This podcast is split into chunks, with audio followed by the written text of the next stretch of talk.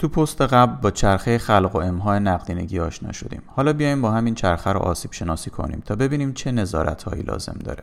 یک اتفاقایی مثل آتیش گرفتن کارگاه نجار همیشه محتمله. پس برای اینکه سوخت شدن تنها یکی از دارایی های بانک به ورشکستگی بانک منجر نشه چیکار کنیم؟ وقتی یکی از تحصیلات سهم قابل توجهی از کل دارایی های بانک رو به خود اختصاص میده ریسکی ایجاد می‌کنه که اصطلاحا بهش میگن concentration risk راه اجتناب از این ریسک متنوع سازی سبد دارایی های بانک یعنی بانک باید به تعداد خیلی زیاد دارایی های به نسبت کوچیک داشته باشه. به نحوی که هیچ کدوم سهم قابل توجهی از کل دارایی ها را به خودشون اختصاص ندن. اصطلاحا به این کار asset diversification یا متنوع سازی دارایی میگن. یکی از وظایف بانک های مرکزی نظارت بر میزان تنوع دارایی بانک ها به جهت اجتناب از concentration risk در بانک هاست. ایران مال یه نمونه concentration risk چرا که چنان سهم عظیمی از دارایی بانک آینده داره که اگه اتفاقی براش بیفته سرمایه بانک آینده از بین میره. تو دنیا پروژه های بزرگ توسط کنسرسیومی از بانک ها تامین مالی میشن تا اون پروژه سهم قابل توجهی از کل دارایی هیچ کدوم از بانک ها نداشته باشه. اما بانک مرکزی آقای بهمنی اجازه داد یه بانک به تنهایی این پروژه رو تأمین کنه. در نتیجه بعد از اون بانک مرکزی ناگزیر شد ولو با اکراه همه جوره با بانک آینده راه بیاد. مبادا که سپرده مردم از بین بره. تو هیچ کشوری با اقتصاد مشابه یا بزرگتر از ایران اجرای چنین پروژه‌ای توسط چنان بانکی قانونی نیست. اما تو ایران ده ها نمونه اینجوری رخ داده که یکی دوتاشون هم معروف شدن. دو. فرض کنیم تو مثال ما تعداد زیادی نجار با بانک کار می‌کردن خب از بین نجارهایی که ظرفیت خالی برای تولید دارند بانکدار باید به نجاری تسهیلات بده که کارش از همه بهتره و در زمان کم با هزینه پایین کیفیت بالا صندلی درست می‌کنه. یادمون نره که اگرچه در ظاهر بانکدار یه برگ گواهی سپرده به نجار میده اما در واقع بانکدار داره پسنداز چوب بر همون چوب رو در اختیار نجار قرار میده و لذا شایسته است که لایق ترین نجار رو برای اون چوب انتخاب کنه. حالا فرض کنیم خواهر بانکدار میره پیش بانکدار و میگه تو که این همه وام میدی یه وام به پسر من بده خیلی به نجاری علاقه مند شده. کدوم دایی جرأت داره به خواهرزاده نبگه بانک باید پسنداز مردم رو در اختیار بهترین تولید کننده ها قرار بده نه پارتیدارترین ها چون اگه منابع اقتصاد به بهترین ها تخصیص داده نشه رشد اقتصادی کم میشه. این مسئله هم شامل فک و فامیل و مدیران و مالکان بانک میشه. هم شامل شرکت هایی که مدیران و مالکان بانک در اونها نفع دارند. یه ویژگی خاص بانکداری ایران اینه که نهادها بانک می‌زنند. مثلا شهرداری نیروی انتظامی میراث فرهنگی بنیاد شهید غیره. علتش هم اینه که از روز اول قصدشون از تأسیس بانک تأمین مالی پروژه های خودشون از جیب سپرده گذار هاست اصلا قصد تسهیلات دادن به شرکت های دیگر رو نداشتن. اتفاقا همین وام دادن به شرکت های دیگه مالکان بانک باعث شد بانک های انتظامی و نظامی کارشون به جایی بکشه که بانک مرکزی ناگزیر بشه ادغامشون کنه.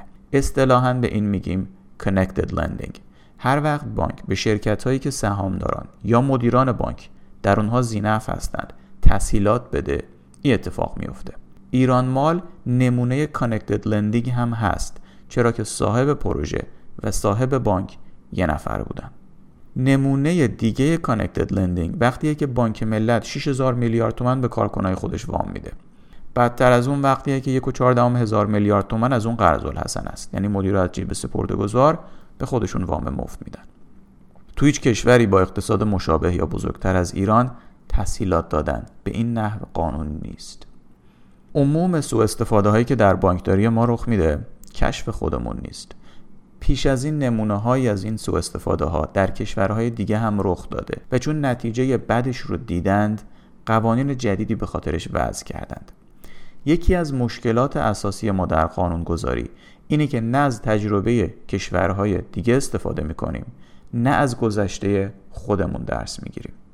اما استثناعا وام قرض الحسنه دادن به مدیرای بانکی الحق و الانصاف نوآورانه است و باید به عنوان میراث فرهنگی ایران ثبت جهانی بشه. حیفه.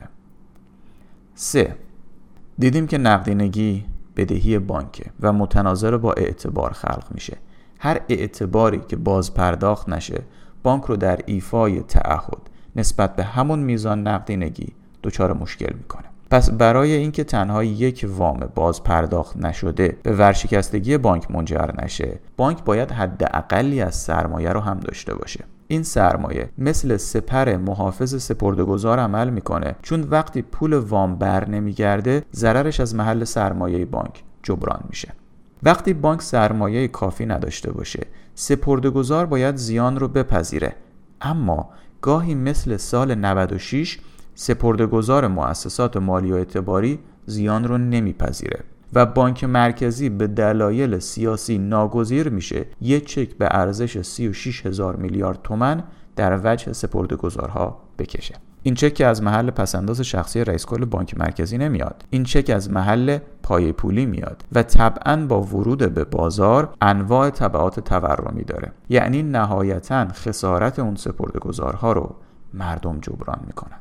پس برای اینکه کار به اونجا نکشه و سپردهگذار هم زیان نکنه بانک مرکزی باید بر کفایت سرمایه بانک ها نظارت کنه. ضرورت وجود حداقل سرمایه بانک Capital Adequacy Requirement نامیده میشه. شاید در مورد کنوانسیون بازل شنیده باشید. این کنوانسیون در مورد همین موضوعه. نمی‌دونم چرا تو ایران بهش میگن کنوانسیون بال. بازل اسم شهری تو سوئیس و تا جایی که شنیدم تو گویش های اروپایی و انگلیسی این حرف ز تلفظ میشه. بگذاریم. اگرچه ظاهر قضیه اینه که تو ایران بانک مرکزی بازل یک رو که ساده ترین و قدیمی ترین استاندارد کفایت سرمایه است اجرا می‌کنه اما واقعیتش اینه که برخی بانک های ما حتی در حد بازل یک هم سرمایه ندارند و بانک مرکزی نمی‌دونه با این شرایط چیکار کنه. چهار از کجا بدونیم چقدر سرمایه برای بانک کافیه؟ هر دارایی بانکی زیان انتظاری داره. زیان انتظاری یعنی چی؟ مثلا بانکدار به تجربه دیده که از هر صد تا وام 10 تاش بر نمیگرده.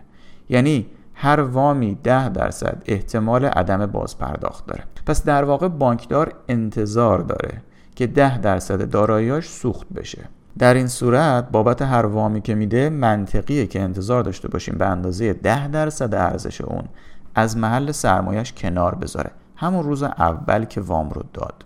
اصطلاحا به کنار گذاشتن مبلغی از محل سرمایه برای جبران زیان احتمالی دارایی loss allowance گفته میشه. شاید تو حسابداری بانک ها به provisioning یا charge off برخورد کرده باشید. متوجه همین موضوعه به خصوص در متمم نهم آی فارس برگردیم به اصل قضیه. احتمالا از هر ده تا وام 9 تاشون کامل باز پرداخت میشن. اما وقتی اون یه دونه باز پرداخت نشد بانکدار به اندازه کافی سرمایه کنار گذاشته. تا کل زیان اون یه دونه رو جبران کنه. این خیلی مهمه که به محض اینکه مشخص شد ارزش دارایی بانک کم شده بانک این زیان رو بپذیره در صورتهای مالی منعکس کنه و از محل سرمایه بانک جبران کنه. به این میگن asset write off عدم اجرای دقیق این ضابطه که یکی از اصلی ترین مشکلات بانکداری ماست به ایجاد نقدینگی غیرقابل امها منجر میشه. صد البته احتمال عدم بازپرداخت تسهیلات ده درصد نیست بلکه این فقط یه مثال بود. در عمل این احتمال در مورد تسهیلات مختلف متفاوته. محاسبه احتمال عدم بازپرداخت خودش علمیه که به اون اعتبار سنجی میگن. ناگفته پیداست که هیچ کدوم از بانک های ما رویه علمی برای محاسبه احتمال عدم بازپرداخت تسهیلات و متعاقبا زیان انتظاری تسهیلات رو ندارند در حالی که داشتن چنین رویه‌ای در بانک های اقتصادهای مشابه یا بزرگتر از ایران الزامیه. فعلا بحثمون رو جنبندی کنیم. با بررسی مثال ساده نجار و چوببر با چرخه خلق و امهای نقدینگی آشنا شدیم و با بررسی اون چرخه به چند ضابطه نسبتا بدیهی برای نظارت بر بانک رسیدیم. این ضوابط در واقع چارچوب اصلی سیستم نظارت بر بانکداری در کشورهای توسعه یافته را شکل میدن. محورهای اصلی نظارت بر بانک ها کم و بیش شامل concentration risk and asset diversification connected lending capital adequacy requirement asset write-off upon default و loss allowance هست و بقیه ضوابط بانکداری جزئیاتی هستند که حول اینها شکل می‌گیرند. اجرای کامل چهار ضابطه اول تو کشور واقعا فقط نیازمند اراده سیاسیه اما ضابطه آخر نیازمند عملیاتی کردن اعتبار سنجی علمیه. کاری که دانش لازم برای اجرای اون تو کشور موجود نیست. منتها مشکل ما این نیست. حتی اگه دانش اعتبار سنجی تو کشور موجود بود باز هم اعتبار سنجی برای ما بیمعنی می بود. چرایی اینکه اعتبار سنجی تو کشور ما بیمعنیه؟ موضوع پست بعدیه.